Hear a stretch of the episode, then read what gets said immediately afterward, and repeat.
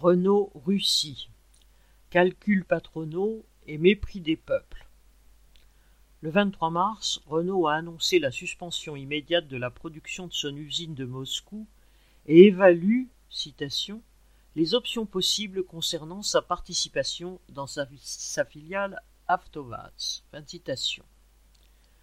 L'entreprise a ainsi fini par céder aux pressions qui, du gouvernement aux médias, incitent à sanctionner la Russie.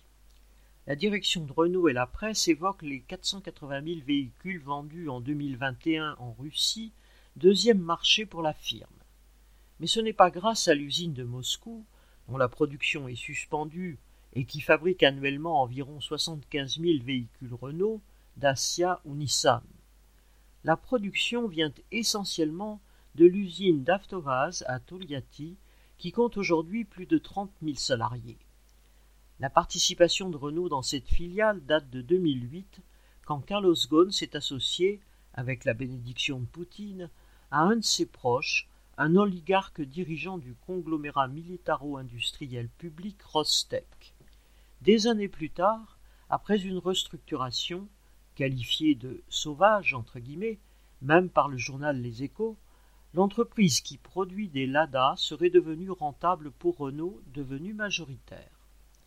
Les dirigeants de Renault disent qu'ils veulent agir, de manière responsable envers les 45 000 salariés.